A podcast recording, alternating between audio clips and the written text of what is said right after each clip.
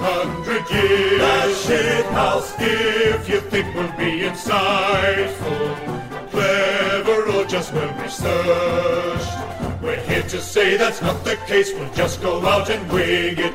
We are two guys, one cup. It is uh, Wednesday, July the 3rd. Welcome to Two Guys, One Cup, an AFL podcast. My name is Wil Anderson. And my name is Charlie Clausen. And Wil, I've been out of the country for a couple of weeks now, haven't paid much attention. What stupid bullshit story is hogging the front pages this week? What nonsense about a coach being on the firing line or a team collapsing or some bullshit umpire rule review system thing are we complaining about this week? I mean, I, I guess in order of priority of things we're complaining about, the score review system. Oh, is that still going on? Great. Awesome. Yeah. Well, there's been, like, since we got to the point where we're like, it can't get worse than this, every single game there now seems to be an example of it can definitely still get worse than this. Like, Well, clearly like- we you- need to threaten the people who work in the bunker to cut their pay because they're Well, you know- riding high. They're getting paid too much. I think if they'll work a little bit harder, if they think that you know they know that their big dollars are on the line.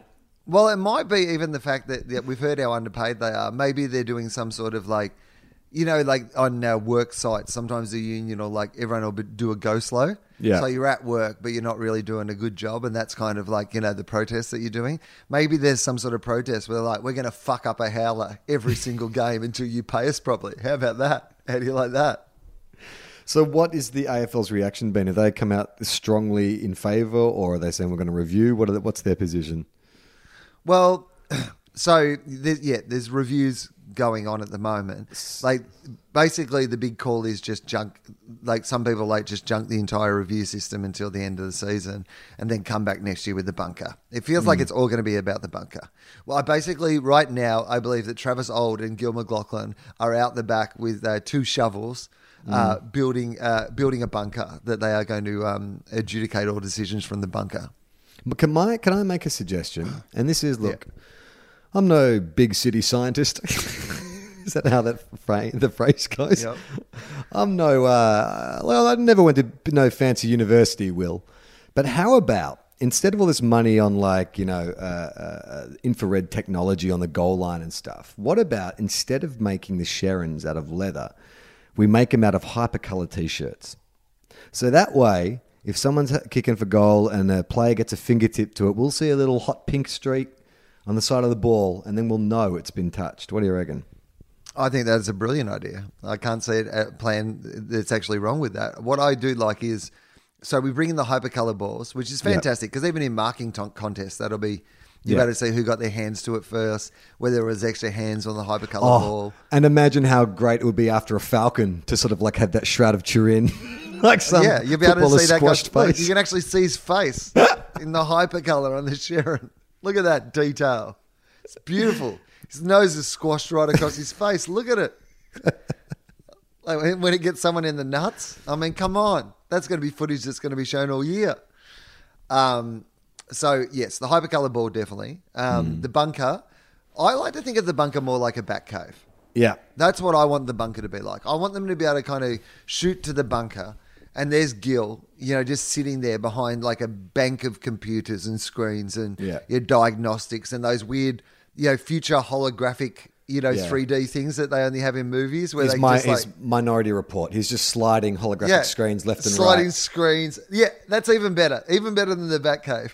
I want to see Gil Minority dressed like he's in Minority Report, and he's just he's got footage and he's flicking it from one side to the other and bringing up 3D, going to the the. I love it. He's just like computer enhance, enhance again. And then he sees a reflection because it's always a reflection. You always go past the subject and you always go to a window and then you see the reflection of the person you need to see in those things. Yeah, and then uh, it's discovered the AFL has like six uh, Hall of Fame legends in some p- pool of water, and they're draining them. Billy Brownless just saying, it's a behind. I love it. The precogs, the AFL. Okay. Gil McLachlan AFL holds a, precogs. Gil McLachlan holds a press conference. He's got Steve Hocking down. He's like, look, we know you hate the goal review system. So we're going to try something that's a bit uh, uh, experimental. Uh, but we think that this could revolutionize the score review system. We're installing a minority report system. We have six precogs who have made up from some premiership, past premiership players. Legends of the game.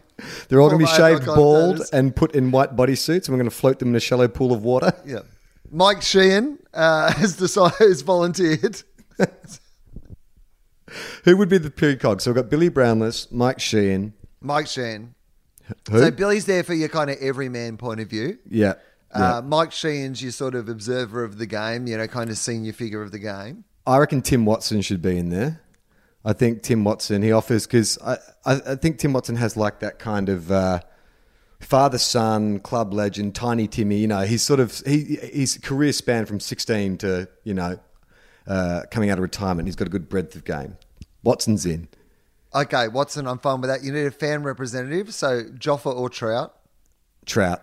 Let's get Trout. Joffa's overexposed. Trout. How many's that? So we've got Billy Brownless, Mike Sheahan, uh, uh, Trout, Trout. And Tim Watson. We've got one. We've got room for two more.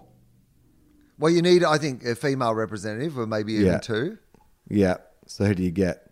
Caroline Wilson? Does that count? Caroline Wilson. Does Can you that be peripherally oh, involved in football, or do you have to be like on the board? Do you get um, what's her name from the Bulldogs?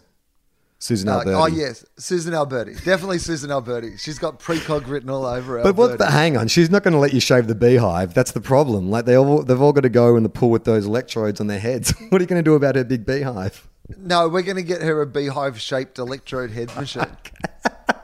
it just fits on perfectly in the beehive.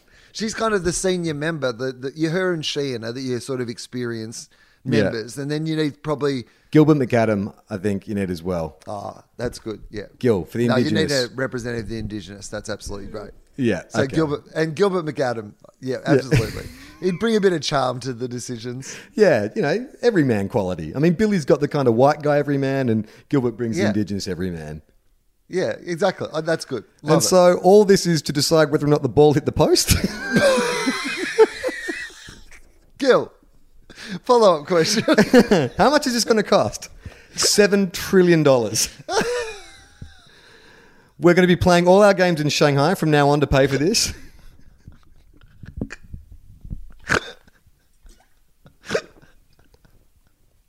I mean, well, this is the point, though, is that we have this game where it's almost impossible. we- We've tried to bring something in to kind of clean up the howlers, Yeah. But the system that we've brought in isn't a complete system that is able to do that. So we've got ourselves into more trouble because we thought this was going to be the fix to it, whereas it's not. It might be somewhere on the way to the fix to it, but it's not the fix to it. And now we're having a conversation again about whether like because I personally, you know, I'm very much like the game's the game. Yeah. We've got to support the umpires. You support anarchy. I support law and order. Yeah. But I, I, I'm very much in the spirit of if the umpire called it, I'm happy for that to be what it was, and we can debate for years whether it was in or out or whatever.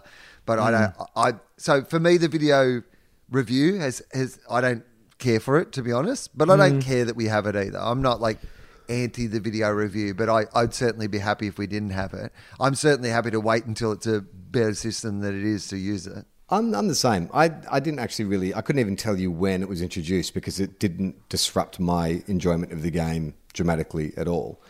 But having said that, when I think about when, it's, when it is going to score a view, I don't get excited by that. I'm not like, whoa, like, you know, what's it going to be? It's like, it does sort of slow things down. So I'm happy for you to get Yeah, and it's like, is it bet? Like they make mistakes all over the field. Ours is a game of mistakes. You know, if you judge it by perfection, you're making a mistake about the very nature and heart of the game. It's a hmm. game of mistakes. It's a game where, yeah, it's rare that a player plays at a hundred percent efficiency in their game. You know, like everybody makes mistakes. The great thing about the game is you have the capacity to recover from those mistakes almost constantly, right? That the idea that we then need this thing that is absolutely like even in the rest of the game, a push in the back versus a not push in the back, a holding the ball versus a not holding the ball is such a fine line that we're guessing and adjudicating along that then suddenly we, that we demand that I, I'm just happy for the whole game to be Do you reckon know, there's a called cons- by the umpires. Do you reckon there's a consideration of it's a branding opportunity because it's the Drinkwise score review. So every time it happens in a game, the sponsor gets another little like bit of exposure at the ground and stuff. So you could charge more to say, "Hey, do you want to be our naming sponsor for the score review?" So yeah, may- and I mean, you could charge premium to get your uh, precog sponsorship. I mean, can you imagine the brands that I want to get, get on board this revolutionary pre precog?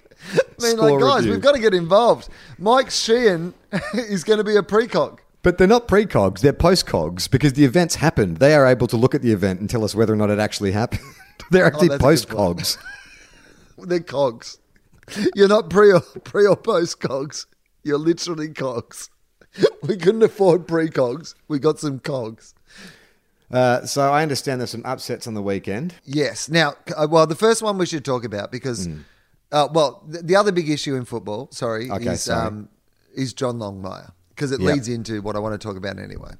So, John Long, um, John Longmire went on AFL 360 on because the rumors. There's been a bit of talk about the fact that so basically timeline wise, Liam Pickering went on SEN radio with Tim Watson, Cog, future Cog.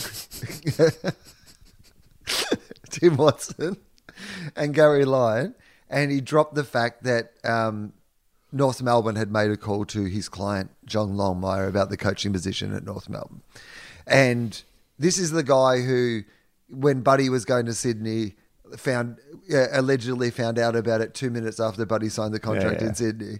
Like he's not a man who gives away information like that unless he has an agenda to give away information like that. So he's put that on the table. Everyone's kind of speculated that why would Longmire leave Sydney? But he's only got another year left on his contract. If North were going to offer him some staggering amount of money for a, a whole bunch of years, you got to consider it. But also, you mm. could use it as a negotiating technique with Sydney. Yeah, to mm. lock in a longer contract at better money. He's been there 18 years. Why would you leave such a great club and such a great city? And, you know, anyway, all that. So then he goes on AFL 360 on Monday night and does a very bad job of saying that he's not going to North Melbourne. like, it was one of those ones where you're just like, oh, before you spoke, it all seemed like, nah, he'll stay in Sydney, but you're just using this to kind of negotiate a better contract, and fair enough. Why not? But there's not really much chance you'll end up in North Melbourne. But then after this interview, even though he said nothing, it was what he, the way he said nothing was enough that people were like, hang on, what's going on here? Yeah, it's like when a player says, "I just want to focus on the season. Um, I'll make a decision at the end of the year." It's like, yeah, but if you wanted to stay, you'd say it. you just say And it. you don't know if you're being unfair because he said things like, I think my record will show I've been at Sydney 18 years and I've honoured every contract. Now, on paper, that's exactly what you want people to say, right? You'd be like, well, Yeah. that, that just says, yeah, he's honoured every contract. He's got a record of loyalty. He's been there 18 years. But the way that he said it makes you go, does he really mean that? Or is Yeah. he saying, I've given you 18 good years and now I should be able to go and hang out with my original club, North Melbourne? Is it just more of a his? Is it Wil? Is it his face? I mean, why the long face, John Horse Longmire? Like he does have one of those faces where it's like, I mean, he looks like he should be on Mount Rushmore. You can read stuff into that granite-like face, can't you? Yeah. Okay. Well, that's. Oh. So you're saying that his horse face.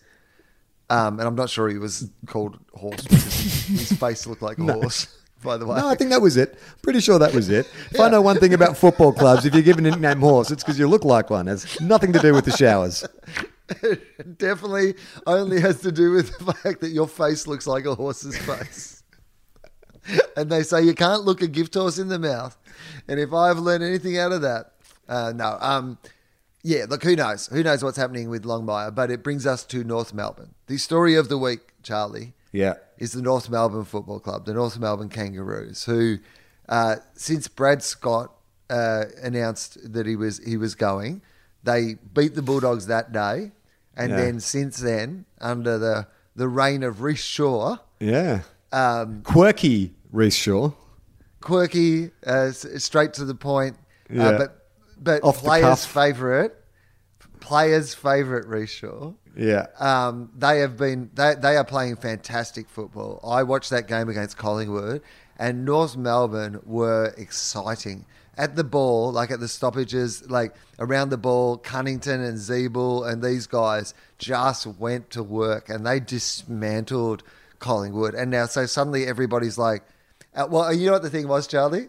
A lot of people attributed it to Rhyce Shaw as the new coach, and a lot of people attributed it to them having the majority of their stars back. Uh, Yeah. But uh, the number one thing it kept being attributed to during the night, Charlie, was not uh, the new coach and it wasn't the new game plan. No, there was one thing that the, most of the commentators agreed uh, that had lifted North Melbourne to a victory over Collingwood. Can you dare to guess what that one secret ingredient all these commentators believed was the formula that had got North Melbourne on the winner's sheet, Charlie? Well, I believe the SES were called to the ground, Wil, because there had been some pipes bursting underneath the Kangaroos' change rooms. And the room was flooded with fumes, Will. The fumes of Shinboner spirit. It hung in the air, just thick, fat droplets of the stuff. And the players walked around and they inhaled deeply that Shinboner spirit. And they looked at their quirky, off the cuff, offbeat coach and they said, Coach, we'll do it for you because we're the kangaroos and we're made of Shinboner spirit. It was a big week for Shinboner Spirit. Like they played, they genuinely did play with that. It's funny how, like you know, like people who end up looking like their dogs, like clubs sometimes become the thing that we uh, just say they are all the time. Yeah. because it's a new generation of players. There's no way that they should have the Shinboner spirit, so Yeah. to speak. But when you watch Cunnington and you watch Ziebell and those guys, Anderson, they play Like with Glenn what you could only describe as Shinboner spirit. yeah. Some cliches are true. Uh, yeah, no, I did see the highlights of that game, and Ben Cunnington too. The funny thing is, this is the this is why football is all about perception. Because we had a conversation about North Melbourne maybe two months ago, where we called them irrelevant. I think it was hmm. before a Port Adelaide match, and we said North Melbourne are irrelevant. And now you look at them and you're like, wow, what a difference two months makes. Like Ben Cunnington looks like the most powerful inside midfielder in the game right now. And Ziebell, you forget, Ziebell's one of those guys that when he's injured or when he's like, because he's not quick anyway, I, I, he strikes me as one of those guys who often plays probably when he's not 100% fit because he feels like he needs to to lead the team and those sort of things. But he is one of those guys that you kind of forget when you see him play injured or he's just sort of like down the forward line contributing or whatever. That when he's up and about and at his peak fitness and able to play at his peak capacity, he is an act- he's a A grader. Like you forget that he's like an like he's that good a player because I think sometimes you see him play when he doesn't. But when he is fit and firing, man, Mm. he was brutal. He just dominated that game, like in the way that like Dusty dominated a couple of years ago. He was Yeah. just he just felt like he was a like a you know he just plays at a different sort of energy level. It's interesting, uh, actually. I read yesterday that they think this could be a season which where 11 wins can get you into the bottom Yep. part of the eight. So suddenly now North Melbourne and Sydney are kind of could potentially both be playing finals, which just goes to show, as we've said all year, no one knows anything. And also sack your coach. And maybe also- just sack your coach. Do you just think- halfway into a season, sack your coach. Do you, do you think, like, hypothetically, so just say St Kilda's made an offer to Brad Scott, like David King and a few other people. Just do you think that Brad Scott would now be getting his manager to hurry up and send me the paperwork so I can sign the contract? Because with each week that passes, surely any prospective clubs are like, maybe you were the problem. Well, you know what it is? It might end up being one of those things that was just they really did do the right thing. Like, you know, the way that it was handled at North seems to be that like Scott's, you know, clearly gone into this season hoping that they would be playing like this. He's not able to get them like that anymore.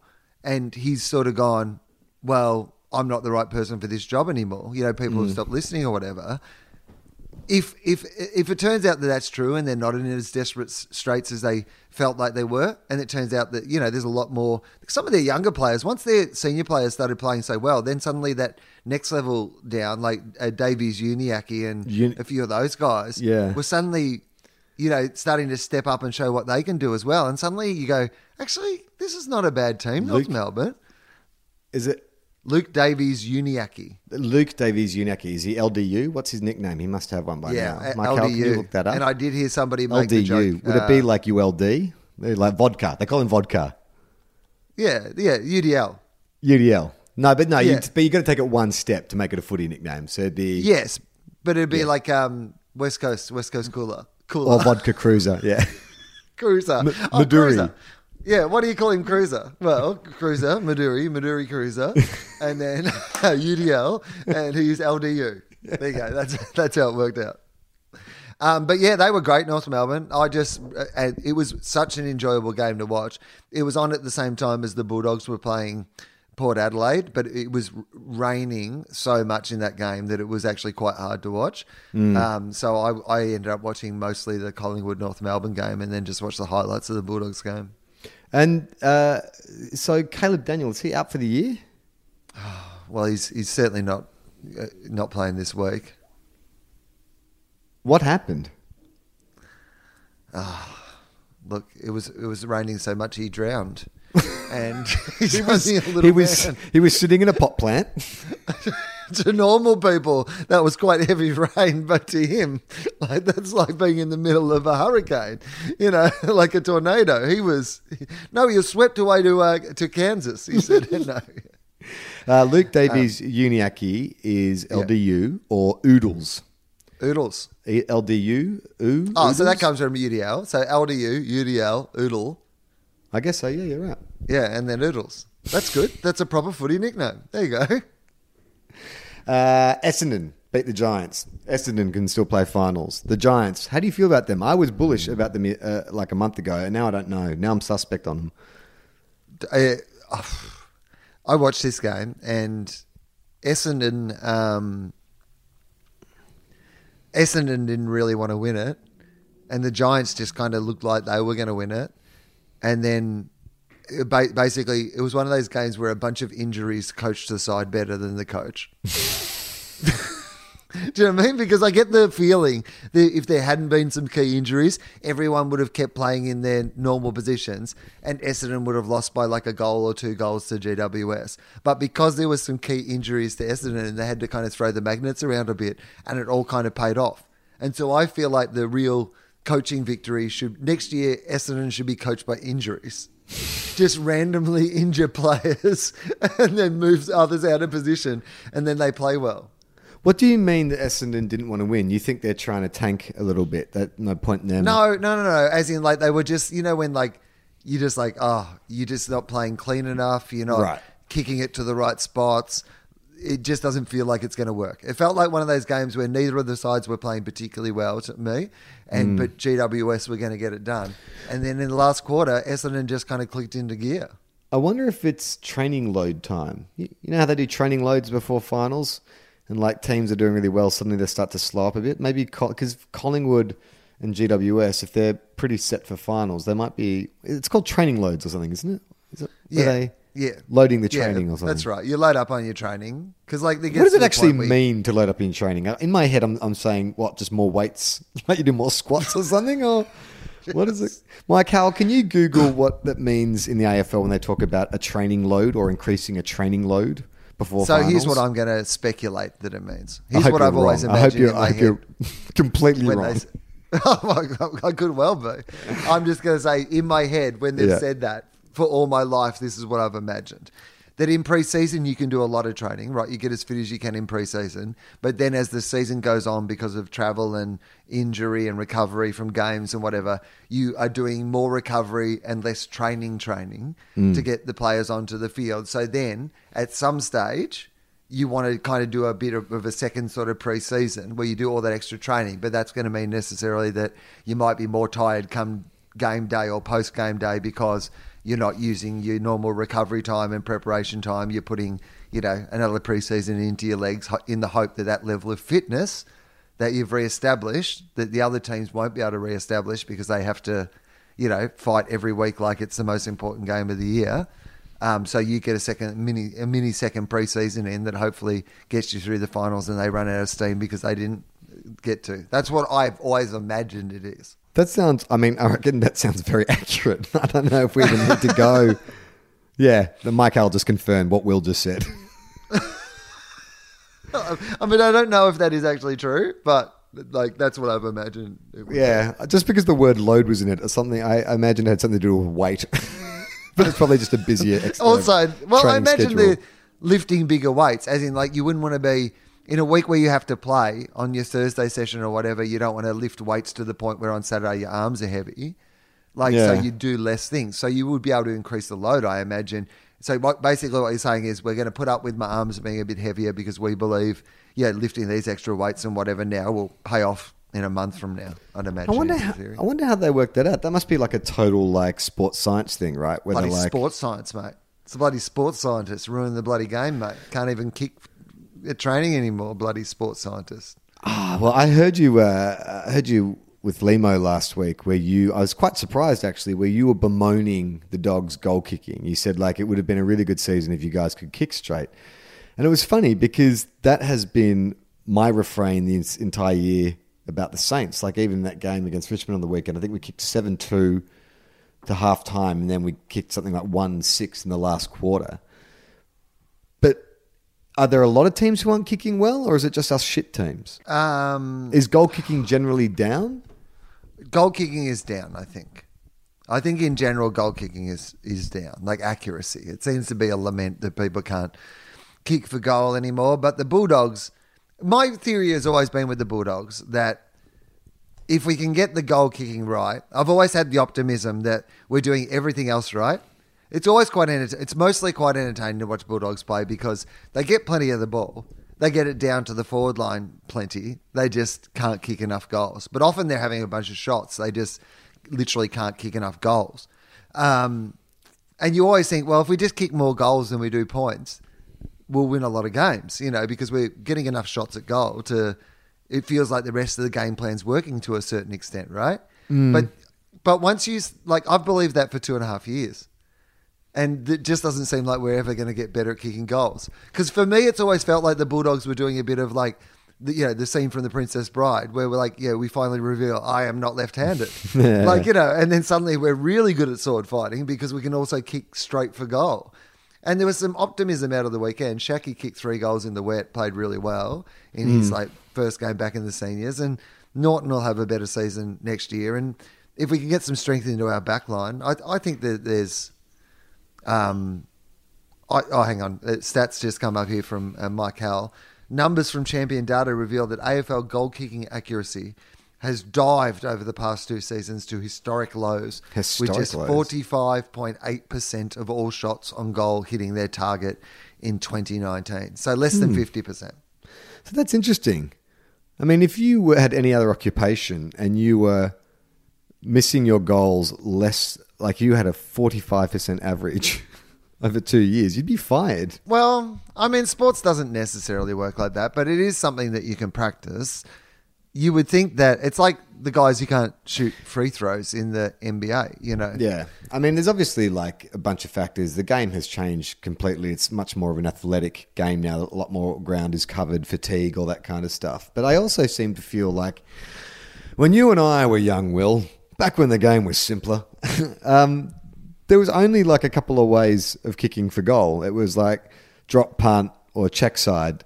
Now players like kick around the corner. They do all like they don't have an opposite foot. It's it's there seems to be all these different options. Like it's interesting when you see players line up on say like a forty five degree angle, and rather just walk straight at the goals, they go around the corner. Like in my head, I think, oh yeah, that makes sense because it feels like you're opening up the angle or whatever. But you're also increasing the chances of that fucking ball going anywhere. As you know, my off-stated story of trying to kick a torp in the wet at the SCG, only to have it hit the point post. Uh, listener favorite. Uh, yeah, you just go with the simplest option, right? The safest drop punt, the most. The, the drop punt is like your when you play like a shoot 'em up, a first person shooter in a video game. They give you your standard weapon. It's just the one that can. It's not going to do the most damage, but it just gets the job done. That's your drop punt. Then your torp. your, yeah, this is your normal one, mate. Like Yeah. this is normal. This is privilege. The drop Yeah. punt is the norm, the expectation. This is society. Yeah. Uh, there are some other fancier ones, and we're fine with those as well. Yeah. But your straight ahead is your drop punt. Yeah. Like there's a reason you don't go for a torp when you're 15 meters out directly in front. Too much risk involved.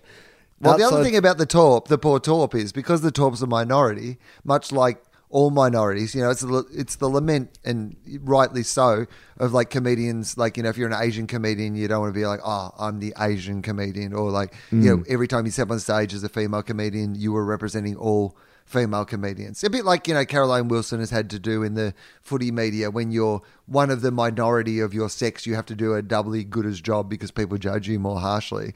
Like, you know, maybe that's the scenario. What do you mean? I got lost in that. Hang on, what? The torpedoes, Caroline Wilson? Well, my point being that, like, when you, like, because there's only, like, say, five torpedoes in, or not even, right? Say there's three torpedoes in a round or whatever. Like, if one of them, like, does a really bad job, it ruins it for all the other torpedoes. Why is that? Whereas, like, if someone kicks a bad, well, if someone misses like a dribble kick, right, and there's only Yeah. five dribble kicks, everyone's like, oh, you shouldn't dribble kick. Yeah. But there's only it's only a sample of five. And it's the same with the torpedo. It's the torpedoes that muck around that are no good, that spray off the corner of the boot, that Mm. makes other people not want to recognise. You know, whereas you drop punts, you're safe, is what I'm saying. Well, it's also where you are on the ground. Like there are certain acceptable situations in which a torp, like you know that hat kick out of defense when you're just trying to clear it from your back pocket or something like that. There is no technique involved there. That is just clear it to the boundary line. We'll set up for a stoppage. And I think, like in that situation, fine pressure. And I think the torpedo only is only allowed in two situations. One when you're you know, one point down, there's 20 seconds to go, and you're kicking from defense. Like you just go straight down the middle of the big torp. Then there's the reverse of that, which is like you're kicking for goal, you're 70 meters out, you know, the siren's gone or whatever. But there's no really any other time a torp is makes sense. Like when else do you need to do a torp? It's too risky to go down the boundary line because it might go out of bounds in the full. You can only stick to the middle of the, the fat side of the ground, the middle of the ground. I know, but if you were good at kicking torps, isn't there an argument that, that, that there was a stat recently about how at the moment because everybody's game plan's so predictable, the balls often go to predictable places for the defenses, and Right. it's actually the shanked kicks or the kicks that don't go the to chaos the expected ball. spot that are actually paying off. Like because you know if Yeah. you drop it, yeah, if as a forward you can drop into a hole. Because if you they like they'll set up here, they'll go to here. They set up their team defense for that, and if someone actually shanks the kick rather than doing what they were trying to do, it mm. lands in the hole. Someone marks it. It's actually quite an effective technique now because it's it's a way around defenses. So the idea that you would like take the risk on kicking a torp. So say you're 70 meters out and you're trying to deliver it to your forwards, rather than kicking a drop punt to the like the top of the of square, 20 meters out. Why not put a torp on and just see where it goes a bit? That's just you in the coach's office, like just pitching him on your new tactic. Uh, But if the okay, idea well- is to create chaos, isn't that a good example of creating chaos? Because if it pays off, it works fine. And if it doesn't pay off, it might also pay off. That's the advantage of it in I- that situation. I guess so. I mean, I, I, for some reason, I always think of chaos ball as being like a ground ball thing. Like it's chaos in flight doesn't quite work. Like if you're 70 meters out and you want to put it near the goal square to give your forwards a chance, but then you hook it and suddenly it's floating across the ground. Like that's what know. I'm saying. This has become an effective technique. The chaos mid-air ball, the ball that like is skewed off the side or whatever, has become a, an effective way to goal. So how do you create the chaos kick? Right? Because if you know that the chaos kick is creating goals more effectively than the kick to the safe position because it's been manned up by the other team, Mm. but you can't plan to kick it to that other place because that then becomes your game plan. You literally have to introduce a random element in order Mm. to score. And I think the Torp has the highest kind of possibility of creating a random element, a Yeah, so- genuinely random element. Element. You're basically Jeff Goldblum in Jurassic Park. You're pitching Yeah. chaos theory. I am. You're saying nature finds a way. The goals will find a way. we just need to create the opportunity in which that multiple options are available. All right, I get it. Yeah, I would love that if one of the coaches was, they were just like, what's your game plan for the team this season? And you're like, chaos theory. How were you when you when you used to play footy? How were you with the torp? Could you execute? I my probably my greatest ever football moment, uh, and, and I remember it distinctly because of this. It got a big write up in the Heyfield News. Um, Which was basically just carved into a stone tablet, hammer and a it- chisel. well, It was uh, white photocopied, previously done with that sort of purple ink That stuff. last smells so good, and the paper gets all damp. oh, that's the good stuff. Just inhale some of that. Mmm, acetone. Oh, baby. And so in the Heyfield News, they do a little report about the, the footy, all the levels of footy every week. And um, it was good to get your name in the best players in the Heyfield News. But around the finals, they actually wrote a little article. So this would have been under 15's preliminary final, I think. And I think we were at Maffra. Uh, and it was a bit of a cold and muddy day, as it is in country football. And I got the ball, Tom Boyd style, uh, from the sort of centre square and banged it on my foot like and it just hit in the most perfect never ever again. If you gave me like if you gave me 50 shots a day every day for the rest of my life it would just never it was just one of those ones where Hit you're like sweet. it just hit sweet. And i was just trying to you know bash it down to the forward line basically. Mm. and it just flew and flew. And it went over the head of everyone. And it went through for a goal. And it was literally the it was a fluke but it was by far and away the the best thing I ever did on a football field, no doubt. Listen to the whimsy in your voice. like you Oh, were I got there. such was- a big write up in it in the in the Heyfield News that talked about it being an inspirational captain's goal, and it was at a really important time, and it was like it was, it was like a real thrill, and, I, and the whole time I couldn't help but thinking, well, that just happened. Do you know what I mean? Like it wasn't actually because I had the capacity to do that; it was just that. One sweet moment where the ball hit the foot in that right way and it flew in a way that I would never be able to do again, and it just happened at happen at that really ideal moment. It was it was great. I can't remember if I ever if I ever attempted one because I never there was never much because I was a back pocket black, back flanker so I was my skill set didn't lay in my finesse will you wouldn't have say, you wouldn't say I was a silky distributor of the ball I was more you kind of hack it out of defence guy just with my stumpy little legs just grab that thing and and just whack it out of there I don't think I, I have no clear memory of ever kicking a torpedo I took a screamer once completely accidentally because I didn't Oh, see really? yeah, I was running back with the flight of the ball. Not, I was running backwards with the flight of the ball.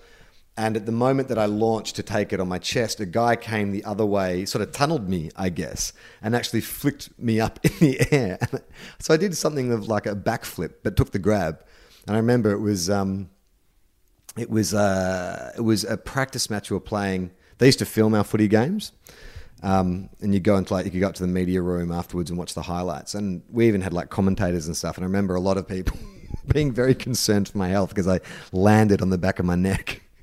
Oh, It was very spectacular. It was it was Riewoldt esque with none of the athleticism. I don't think I ever took a good mark. Like not like that, you know, like a real screamer. Um, oh, excuse me. You're allergic to Um, nostalgia. I am. It's choked me up a little bit. I've remembered Heyfield, and then suddenly the hay is really making my sinuses play up. my hay fever's clicked. I've had a memory, and my hay fever has kicked back in just from the memory. Um, we might have to do a short episode this week because it's I'm in Los Angeles and I need to go somewhere. So why don't we take a look ahead at the matches Yes. coming up? Uh, Michael, do you want to do the honors? All right. So Friday night, which is two days for you, three days for me. Hawthorn versus Collingwood at the MCG. Now, Um, two that's interesting. Two uh, Collingwood demolished. Hawthorn heartbreaking loss. Who's more primed for victory here? Collingwood. Hawthorn did not play anywhere near as badly as I expected them to play. Hmm. Um, Collingwood looked terrible, but I can't imagine that they're going to be so terrible. The only problem for Collingwood is if what North Melbourne did against them, because North Melbourne had a really concerted, you know, game plan that really worked very well on shutting Collingwood's system down, and you could see them go into it every single time that Collingwood got the ball, and it worked. Right. And then you were suddenly like, oh, is this going to be the sort of thing that other teams look at and go, Well- this is how you take down Collingwood? Well, the Bulldogs got close. Were you uh, implementing the same game plan? It wasn't exactly the same, but I think that Collingwood. I mean, Nathan Buckley said after that Bulldogs game that they hadn't been they you know they won, but that that was the worst game they'd played all season. And Collingwood were like, "We'll show you. Here's the worst game we've played for the season." um, but uh, I guess he probably saw it coming. Yeah. You know, they they seem a little off the boil at the moment, but they're still in second spot. Like they're they're still going fine, Collingwood, and I think they'll probably I'll, I think they'll probably bounce back and win. Like, Training loads. Um, I mean, they're both big MCG teams. Does it have? Does it? It almost. Well, it's been a long time since I've said this, but could Collingwood's backs be slightly against the wall after that humiliating loss? I would suggest that Collingwood's backs are against the wall, even though they're in second position. They they had a game that they probably should have lost against the Bulldogs, and then they had this absolute shellacking where they looked ordinary. They did. They absolutely looked ordinary. North Melbourne made them look ordinary. If they came out again and Hawthorn made them look ordinary, then I would say their backs are already against the wall. Enough for them to win. I think Okay. Collingwood win. All right, Collingwood. I'll pick. I'll pick Collingwood too. Uh, Saturday we move to, and the Bombers taking on Sydney at the MCG. A resurgent Sydney and a Wil's uh, uh, suggesting trying to lose Essendon. Not trying to lose. I didn't say that. Um, I, yeah, I, I like Sydney. Even without Buddy, I still think there's a lot to like about Sydney. Um, this one could go either way, though. I reckon that both these sides are around about the same. It'll just depend on, you know, which which side rocks up on the night. But um, I reckon Sydney. I like Sydney. I think Sydney are uh, up and up and about again a bit. yeah, I'll say. I'll say Sydney as well, with absolutely zero confidence. Gold Coast take on the Tigers up at Metricon Stadium. Um, so where's Gold Coast at? They haven't won a game in a long time. Um, I watched them play on the weekend. They're very competitive for the first half, but it's all very much building the basics of how to be hard in and around the ball, and then they just run out of energy, and the other team beats them. Right. They are. they- I- They they look like they're building a, a game plan. One of those old fashioned. You've got to teach them how to defend and play hardball before you get to the good stuff. It feels like there's a fair fair way before they're going to be a really good team, Gold Coast. But um, Richmond look like they're back up and about. So I reckon Richmond easily. Um, yeah, Richmond are going to win that. I don't think Gold Coast will win another one for the year because they don't play the Saints again. So, Adelaide take on Port Adelaide. It's uh, the showdown. Is it the showdown? Yeah, this is the showdown. Um, Port, no good. Adelaide, okay, but lost to Geelong. Who cares? I don't mind. I, who, I don't. Can we move on? Well, Adelaide are up and about. They're going, but this Didn't they is lose? They lost to Geelong though. all bets are off in the showdown. Okay. All bets are off in the showdown. Who knows what happens in the showdown? The only but also the, the only reason we care about the showdown is where's the fight going to be at the Ramsgate Hotel? Which which part of the car park are we going to punch on in afterwards? That's what I want to know. here's here's what I would say about the showdown is that Port are, are very Port this year. Like Port are, you know, the team that is inconsistent. We, it's it's that classic thing of just going, I can't trust Port. Even Yeah. Ken Hinkley said after the game the other day, he's gone, Well, I imagine people saying you can't trust Port. And you're like, Yeah, that's exactly what we're saying. You lose the ones that you meant to win and you win the ones that you meant to lose. You can't fucking trust Port. Um, so I'm going to say in that uh, Adelaide are flying and you can't trust Port. I'm going to say Port win this one, and that is my lock of the week. Ooh, controversial. um, I'll pick Adelaide just for it to be interesting. The Western Bulldogs. They dropped. They'll they'll bring back um, Rockliff. Rockliff went back to the s- SANFL. Did you see what he No. got in the SANFL? no, Fifty-seven touches. is that all? Jesus Christ! Fifty-seven. Wow, you'd completely forgotten about Tom Rockliff. I mean, do you remember when he was Brisbane's best player like three years ago? Well, he's he, he was flying for Port just for a bit, and then it's obviously dropped off. But 57's good. Westhoff got 37. They dropped him as well, and he got 37. And he kicked five goals, so he'll be back as well probably. I'm going to say Port win. Um, yeah, I say I say Adelaide just because who cares? Uh, Western Bulldogs take on Geelong. It's natural enemies, dogs versus cats, and we know, uh, as every Disney film has taught us, that dogs are the likable ones for your friends and cats are evil. So, who are you picking, Wil? Uh, I'm picking the Bulldogs, but Geelong will win. Geelong will win this. Geelong are the best team in the competition, and they had their little stumble a couple of weeks ago. They're back up again. Kelly's going to win the Brownlow. Geelong's yeah. going to win the Premiership. Kelly's going to win the Brownlow, and uh, Danger will probably finish in the top four, so that's great. Yeah. Awesome. And Ablett will probably get votes in the top 10. Yeah. They're a good team, and Miers might win. You know, bloody yeah, rising star, and just every other kid that they've put in that team's really good, and you know all their players are playing really well, and What they got the best if- back line in the game. Good team, good team. Do you think like so? Brad Scott's been out of the game now, and he's watching like North, um, you know, playing really well, and his brother's team is top of the ladder and playing really well. Do you think like he goes around to see Chris? You know, they get into an argument, and it gets physical, and he pushes Chris. Doesn't intend to, but like kills him. Just yeah. So he's like, shit. So he goes in the backyard, digs a hole, buries him, and then like, you know, creates a paper trail, like writes a note and books a ticket and stuff and just create like Chris Scott has fled the state for whatever reason. No, he doesn't do that because he's going to adopt his identity. I don't know why he started doing all that part. The whole No, Brad Scott has. But Brad Scott has done that. He needs to get rid of Brad Scott, not Chris Scott. no, no, no, no, no. Brad wants to be successful because there's less of the Kangaroos and now they're playing well. and No, but that's what I'm saying is you need a paper trail to explain the Oh, disappearance of yeah, Brad right. Scott. Yeah, yeah. Because Brad Scott is going to become Chris Scott Yes. in your scenario. So we need to explain why there's no Brad Scott anymore. Thank God I'm not one of her twin because I would be in jail straight away. He framed himself. I don't know what happened. He had his plan all mixed around. All right, I'll pitch along in that game as well. Moving on. The Fremantle Dockers take, oh, great, it's the weekend of the showdowns. This is when we need the bloody Q clash, Wil. This is bullshit. Yeah, Um, it's a good so point, actually. And Showdown in Port on the Adelaide. The Derby Derby uh, over at Optus Stadium. Fremantle taking on West Coast. Um, West Coast were just humming along under the radar. Freo are limping a little bit. Yeah, they are. That's absolutely true. But I don't know. Again, all bets are off in the Derby Derby. in the Derby Derby. Uh, so, look, I think West Coast they're a very good team still, and I think that West Coast have that capacity to just get the job done when they need to get the job done. But this will be a really good game. Be a good game to watch. Fremantle have just become a really good team to watch, which is against everything that we've always been led to believe about Fremantle. but I reckon this will be a super entertaining game. Um, uh, I think that's a very strong statement. I don't think if it goes against everything we've been taught about Fremantle. Just you and I. Well, yeah, but because we didn't think they were entertaining, but they are entertaining. This will be a great game. This is uh, absolute cracker, and I like watching West Coast. I didn't never realize Charlie how much joy I would end up getting out of watching Western Australian teams playing football.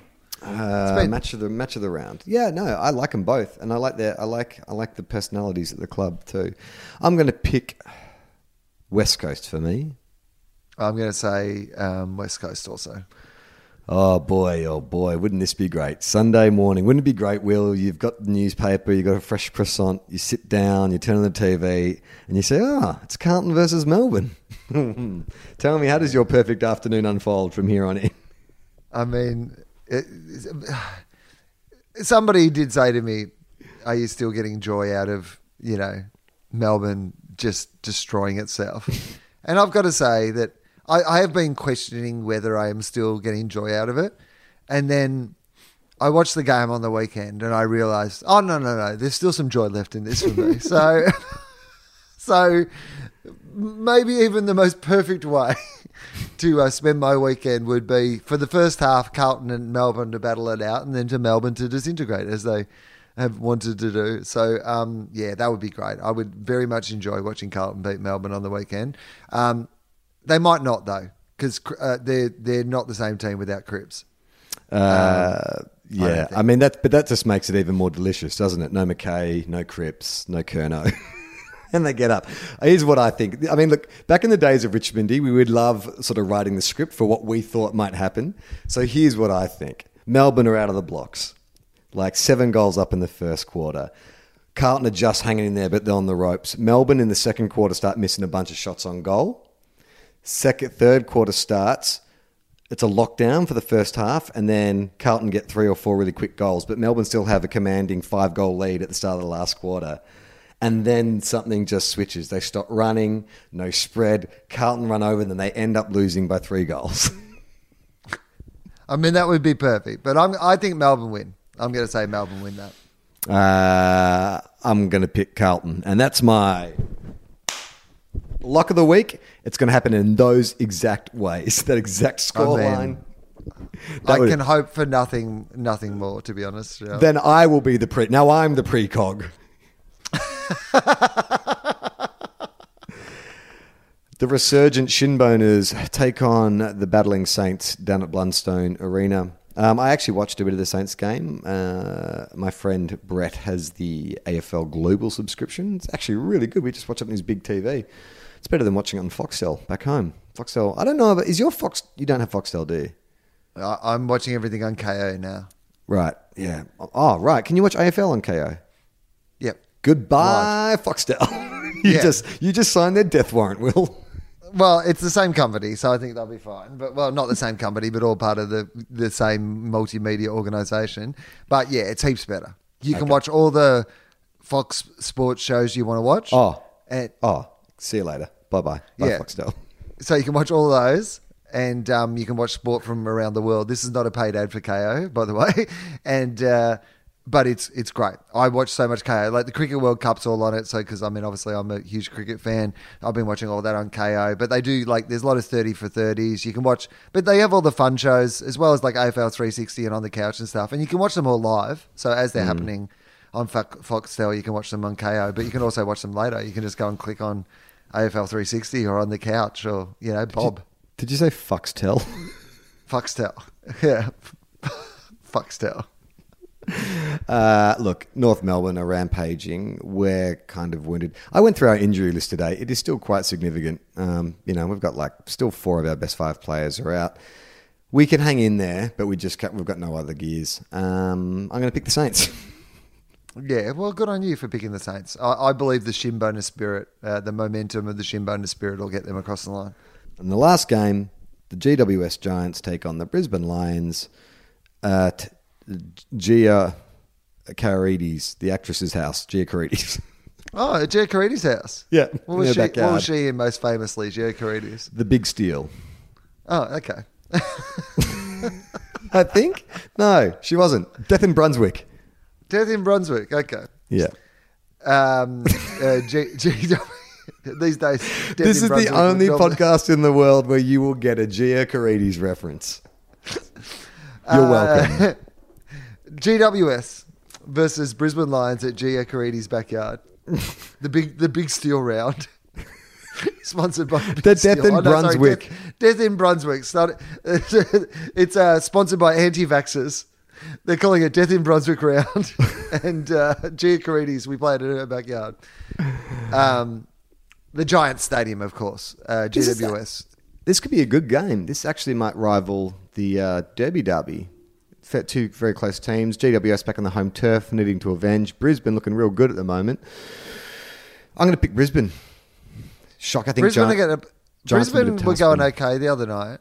Um, they couldn't kick straight again, and then uh, Hipwood had just that, like a burst where he kicked five goals, and it was magnificent to watch. Like it was such a fun game to watch.